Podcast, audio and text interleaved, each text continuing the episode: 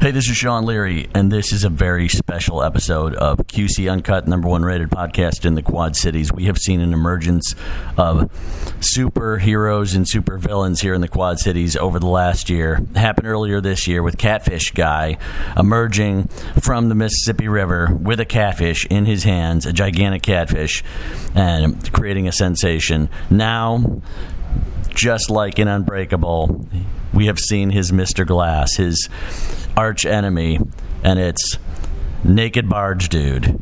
Naked Barge Dude, this past weekend, stripped buck naked and commandeered a boat floated out to the to, to the barges by the I-74 bridge construction and began untying them all while buck naked.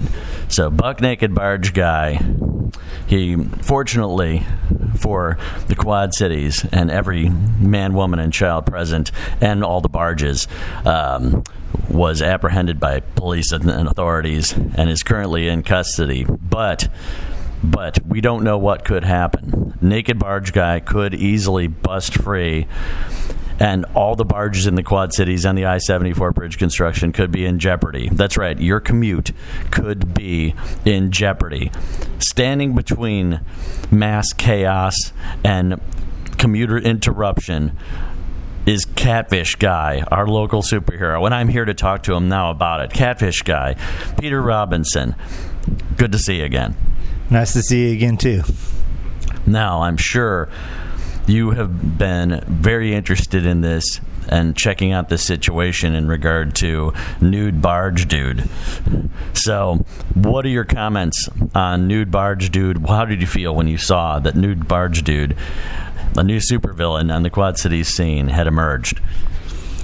I thought it was uh, kind of weird but hilarious and scary at the same time. Like, what's getting into people these days when you have to strip butt naked and untie barges? Exactly. I there's proper apparel that you can be, you can go to you know to Target, Dick's Sporting Goods, any of these places, and buy proper apparel for untying barges.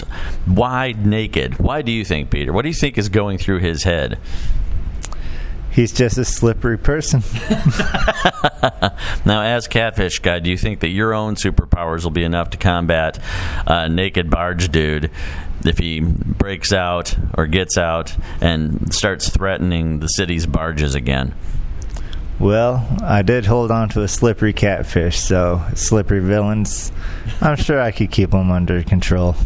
Thank you so much, Catfish Guy. So, what you're saying is that you'll be able to handle it, and the Quad Cities will be safe again. The I 74 bridge will be safe again. All the barges will be safe again, and our commutes will be uninterrupted, regardless of any threats or villainy from Naked Barge Dude.